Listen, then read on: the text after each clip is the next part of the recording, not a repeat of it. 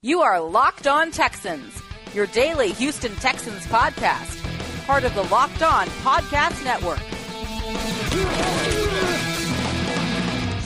What can the Texans do with one of their best skill players out for this season? In today's show, we explore those possibilities, give the progress of some injured Texans, check out the latest in the AFC South, and look at who really graded out well in Thursday's Dolphins game. Welcome aboard, everybody. Robert Land from the Houston Sports Talk podcast, along with my co host, Brian Patterson from Fansided's HouseOfHouston.com.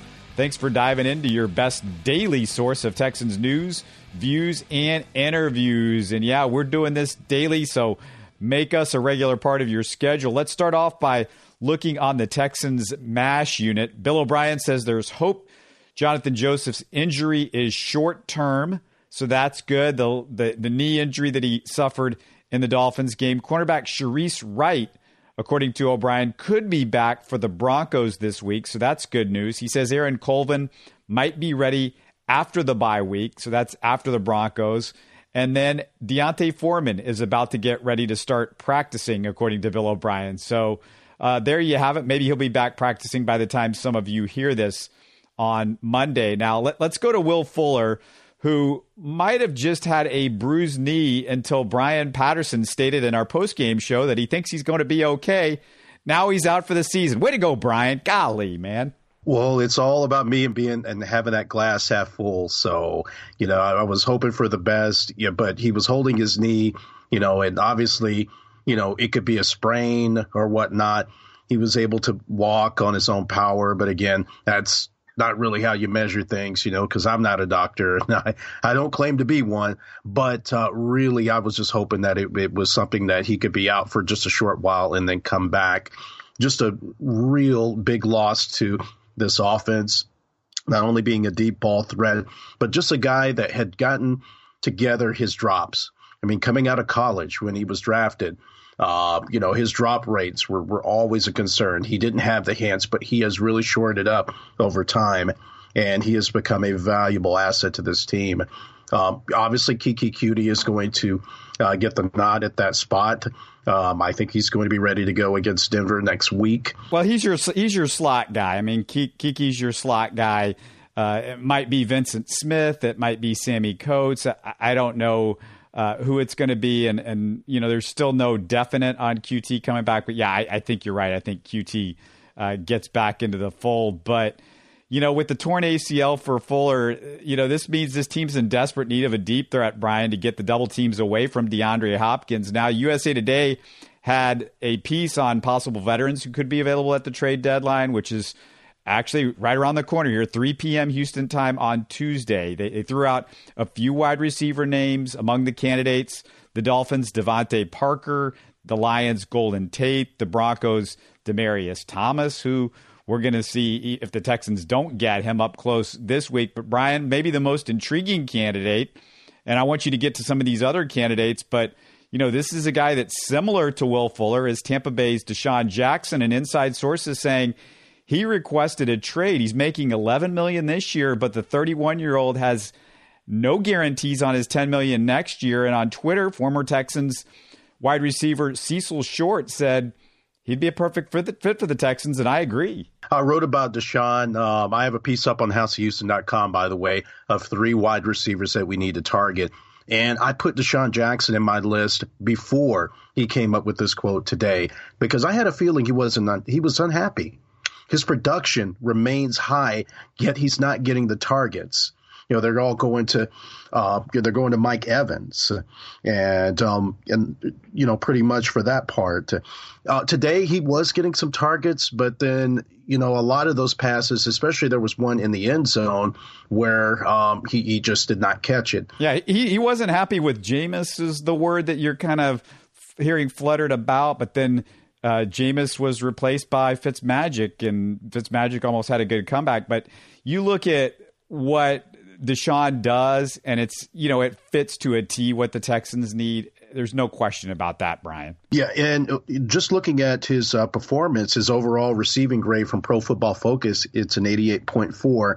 He has an 85.3 grade on his drops. That's 10th in the NFL. So a guy that's not uh, he's a full time receiver, but he's just not getting the targets uh, as a full time receiver. So obviously, there's some discord between his production yet his targets. The Texans need to go out there and rescue him, and I would definitely put on the table a third or fourth round pick uh, just to come and get him. I think that that would be enough. I, I, I don't even know if you need to spend a third round pick on him because you know, he, he's making a lot of money. If they do want to get rid of him, I mean, this year he's making a lot of money. And so only a certain amount of teams that the Texans are, I, I think they're third or fourth most salary cap room of, of anybody out there. So there's not going to be a lot of teams that can fit him into to what they're doing. And yeah, I, I think it might be fourth or even a fifth round. I mean, I don't know because, you know, the thing about DeSean Jackson, and, and this is why I don't want him long term, Brian, is he can be vocal, and, and, and that's not really a Texans thing. But you're only maybe wanting him for this year. You're wanting him for these last eight games, and I think that's something that you can uh, deal with, you know, in, in, these last eight games with with uh, DeSean Jackson. He definitely can deal with them. Twenty two point six yards per catch.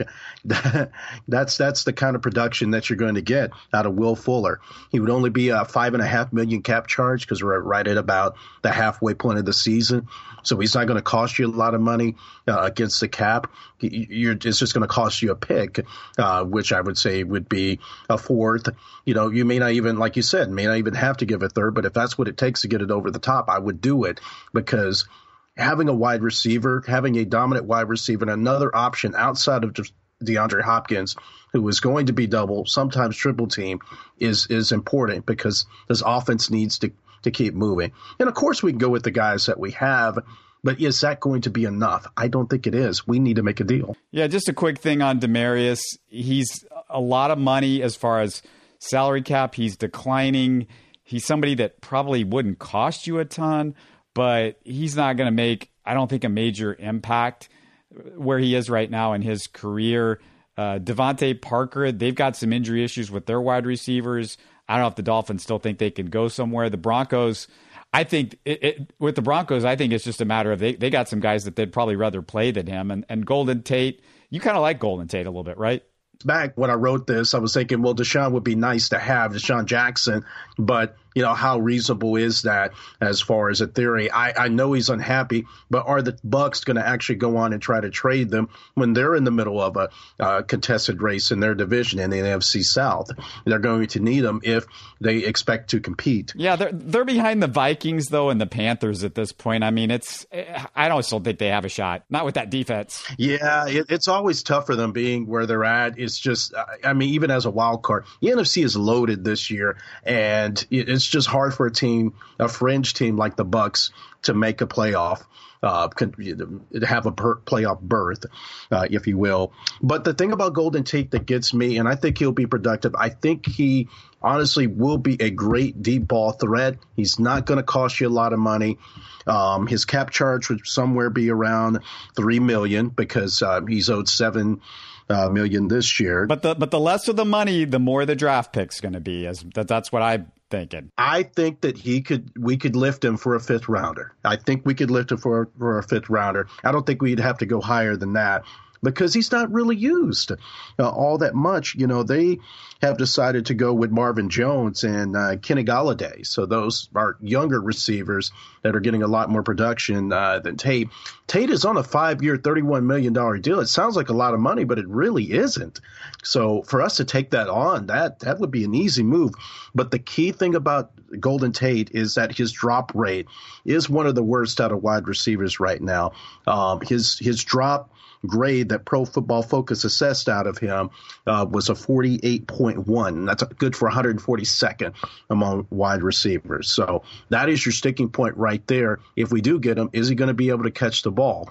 Well, we've got a good coaching staff, and we are able to coach Will Fuller into not uh, dropping balls, but you know that took some time over seasons. I mean, can Golden Tate can catch passes, but again, um, he's, you know, 30 now. I believe he's 30, 31, if I'm not mistaken. And, you know, you wonder if those skills are declining. DeSean Jackson would be perfect, but I would take Golden Tate. Uh, DeVante Parker, I just don't think that the Dolphins, if they they need him, they need him right now because you know, the the loss of uh, Albert Wilson to injury for the rest of the season, and Kenny Stills, his injuries are up in the air. You're, you're going to need that option. That guy doesn't drop at all either. He he is a terrific uh, ball catcher. Obviously, he was auditioning very well against the the Houston Texans this past Thursday. I would have him. And and I wanted to say there's there's really like, and I'm going to go through this in a second, but there's it almost seems like we know who the six teams are going to be in the AFC that are going to make the playoffs, and I, I want to get to that. Save your final thoughts, maybe on, on the trade de- deadline a little bit, and on on this wide receiver for the end because we we want to circle back maybe to that. But just a final thought on Will Fuller. He's on he's on pace for 1,100 yards this year, and you know nine drops the last two years. You mentioned it, hadn't dropped a pass this season. It's just unfortunate yes. what happened because he has totally transformed his body, added strength, turned himself into an excellent and more versatile wide receiver than we'd ever thought he would be. So uh, it's just a shame. And, and just a few seconds, we need to look at the AFC South South results from this weekend and a couple of fun, happy numbers from the Texans win on Thursday. But first, just a reminder if you're enjoying Locked On Texans, please tell your friends. You know the routine. Uh, you know, you can find us on Spotify, the Google Podcast app iTunes. You can also rate us on iTunes. That helps us out a bunch. Email us at lockedontexans at mail.com for questions or comments. And maybe you want to make a little bit of a wager on your next uh, few NFL games this year, this coming Sunday or the one on Thursday night, perhaps, or even NBA games now that they've got going. If you'd like to do it, go to mybookie.ag. Remember who you're betting on. It's just as important as who you're betting with. They've been in business for years. They've got great reviews. Their mobile site easy to use. I'd only recommend a service that's been good to me. That's why I'm urging you to make your way to my bookie. You win, they pay. They have in-game live betting over unders on fantasy points scored and the most rewarding player perks in the biz. And this is really important. If you're willing to deposit after 6 p.m. Central, they're going to give you an additional $25 free play on deposits over $100. Locked on 25 is the promo code to activate that offer. That's locked on 25. And if you join now, my bookie's going to match you dollar for dollar. Visit them online today. And if you wait till 6 p.m., you get that extra $25 free play by using Locked On 25. Go ahead, wait till after dinner, take the extra money. My bookie, you play, you win, you get paid. Brian, let's take a look at the AFC South. The Titans with the bye week this week, but the Jaguars dropped another game on the Texans. They lose to the Eagles in London, their fourth loss in a row. Now they're two games behind the Texans. Brian, no matter what happens against the Broncos this week, the Texans will be in first place going into the bye.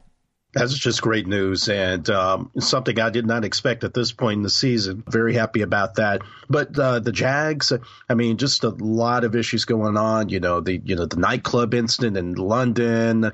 You know, they they got involved uh, uh, with the law there. I think it's all cleaned up. It's all resolved. But you don't want to be you know talked about partying the night before a game, and you know you you have to, you have to be focused. If you're James Harden, you party after the game, right? Uh, That's right. Our, fr- That's right. our friends with Locked On, uh, Ben Dubose might remind. Find us yeah. of that, but uh, you know, according, this is what I love, Brian. Is according to Blake Bortles, Bortles facts on Twitter, which is one of my favorite follows. It says Blake Bortles has become the only quarterback in NFL history with 15,000 passing yards, 1,500 rushing yards, and a playoff win over the Buffalo Bills in his first five seasons. So there you go. If you're a uh, Jags fan, you got that. yeah, yeah, yeah, yeah. I love that account. I mean, you, you just have to follow it, especially as you know, as bad as he has been playing as of late. Now, today was a better day for him. You know, he racks up, you know, more than 280 yards, did not have an interception, but he still fumbled the ball once. You know, he turned over the ball, and that that is a key. I believe the Jags had two turnovers today, and with a close game as uh, it was, uh, you know, you, you just don't want things like that to happen because it's going to cost you uh, in the long run. But the Texans are starting to pull away. Um, Titans, yeah, they were on bye this week, so we didn't get an opportunity to to talk about them. The Colts look great. Eh, it's the Raiders. Come on, they've got Marlon Mack back, and that's going to allow them to compete. Keep an eye on the Colts uh, now that you know uh, Andrew's got somebody to hand the ball off to because they just weren't getting it done on the ground. Andrew Luck is is looking pretty good right now, so I wouldn't say that the Colts are completely out of it, but we're far enough ahead where they're not really a problem right now. we're halfway through the season. I, you know, you could practically assume five of the six playoff teams in the AFC, the Patriots, they're in, Chiefs, Chargers, Steelers, Bengals, and the last one is just the winner of the AFC South. I think that's your six teams, right, Brian? I mean, I don't know, the Ravens maybe, but it's going to be tough to get them ahead of the Bengals and the Steelers in that AFC North. I think it's those six teams, unless there's an injury of some sort to some quarterbacks. Uh, I don't know. The Bengals are such a crazy uh, a wild card. Who knows how they're going to end up with their season? The Ravens may be able to get themselves uh, in there. And I honestly do think that of those six teams, the Houston Texans will be one of those teams. But I'm not going to necessarily say the Bengals are, are, are in, you know, as they are right now. But um, the Ravens, you just never know with them. And, you know, with Joe Flacco, is it going to turn to Joe Fluco?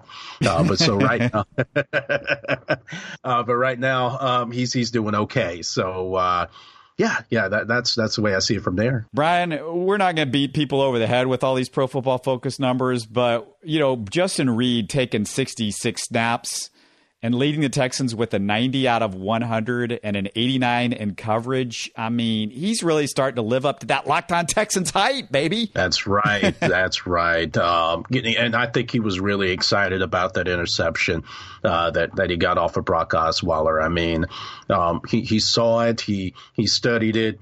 He went out, he came, he saw, he conquered, as the old adage uh, is, and he's only going to continue uh, to to get better. The the Texans blocking grades, by the way, we I just got to run through those real quick, and, and if you want to add a couple more grades, and that that kind of interested you, but. Kelemete 86 8, Nick Martin 83 2. This is just pass blocking, okay? 86 mm-hmm. 8, 83 2, Mancz 80.5, Davenport 79.7, Kendall Lamb 61.2. I mean, that's ridiculous for the Texans offensive line. You just you got to give them a little like cheer and applause and whatever. Yay, Texans offensive line. Woohoo. Yeah, it yeah, it, it, was a good good situation for those guys and you know, I'm I'm still at a point of when Zach Fulton comes back, what do you do with Greg Mancz? You know, I proposed this for quite a bit. How about you move Greg Mancz over to the left side, left guard? And then you have Zach Fulton come back at right guard. You bench Kelemete, but after the game he had last week, you're thinking, okay, is that going to be the right move? But I think to squeeze the most production out of this unit, you have to keep Greg Mancz in the starting line. Tyler Ervin. How about Tyler Ervin with 50, 57 snaps on offense over the last two weeks? That's about one third of the number of snaps he's had over his entire career. Did you see that?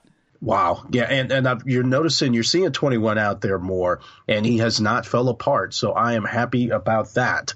So uh, let's let's continue to hope that that is the case for him. He is making a lot of plays on uh, special teams. You know, he is our, our number one key returner, and uh, he's been able to, to get some good chunks of yardage, you know, up the field. So I, I just only hope that that continues because you know, we drafted him in the fourth round for the reason of his versatility and speed.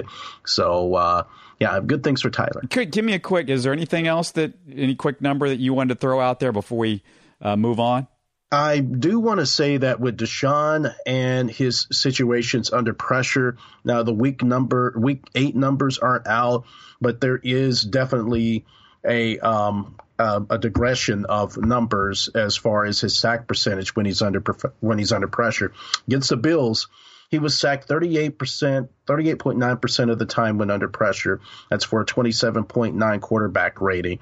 But you know, against the Jacksonville Jaguars, 7.7% when under pressure, and he's at a 44.2 rating um, for, for what he's throwing. So basically, what, what's happening is this new mantra, this new style where Deshaun is more of a game manager, more careful with his legs, more careful with his body, throwing the ball away whenever it's appropriate, sliding whenever appropriate is working. He's not getting sacked as much whenever he is is put under pressure. So this is not only saving his body, but it's making him more productive as a quarterback. Okay, I'm about to hit you with some historic Deshaun Watson numbers, but first Hey, subscribe to our Locked On NBA podcast because every single week, Sam Amick of The Athletic, formerly of USA Today. And boy, he, he was the guy right behind Woj as far as breaking news. I think he might have even broken the Dwight Howard to Houston uh, stuff back in the day, but but he's he knows his stuff. He's really good. Sam Amick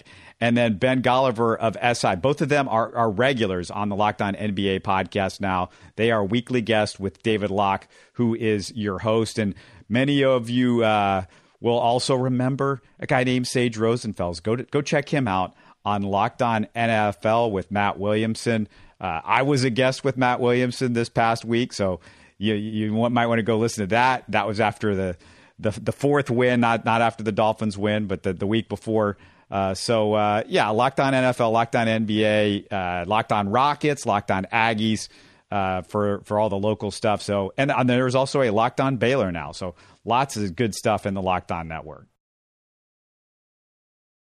All right, we'll get you hyped about Deshaun Watson now, and you can share these with your friends at the water cooler, Brian. Uh, Deshaun, 34 passing touchdowns in his first 15 NFL games. That second in NFL history. He has four games with over four or with uh, excuse me with four or more passing TDs since 2017. That's tied for the most in the NFL. He has two games with five or more passing TDs since 2017. That's the most in the NFL. And four games with four or more passing TDs in his first 15 games, which means he's tied with this guy Patrick Mahomes. You might have heard of him. He's kind of fun to watch. That's they're tied for the most since 1950. 1950. Those guys in their first 15, which is basically a full season. So really cool stuff, Brian. Hey, this trading deadline's coming up on us uh, really quick now. I mean, we're recording this Sunday night. It's Tuesday afternoon. I, I think DeSean Jackson would be their number one target. I, I'm sort of guessing. I don't know about you. I'm not expecting them to go out and get a cornerback or an offensive lineman. I know Texans fans, that's what they want. Uh, with D'Onta Foreman supposed to be coming back pretty soon, I'm guessing that they're not going to go get a running back. I mean, I'd love it. Like I said uh, in earlier podcast, if they went after Le'Veon Bell, what are you what are you thinking about as far as the trade deadline? What's your kind of last thoughts on all that? With Will Fuller's injury, yeah, definitely a wide receiver. You, you, need that. That is the most important, one of the most important positions outside of quarterback uh, in in an offensive scheme. Uh, you, you, know, with the, you need that second option outside of DeAndre Hopkins, as I talked about earlier in the show, and that's what they need to focus on. Now they brought some guys in. Yeah, I believe they um, brought in a few wide receivers uh, through uh, the week uh, to work out, but they haven't signed them. But if you want to make an impact, if you want to make a splash, and you want to put your imprint on your era, Brian Gaine, go on and try to go get DeSean Jackson. You're going to make a lot of the fan base happy, and you're going to reap the rewards of someone who is ready to contribute in a robust offense.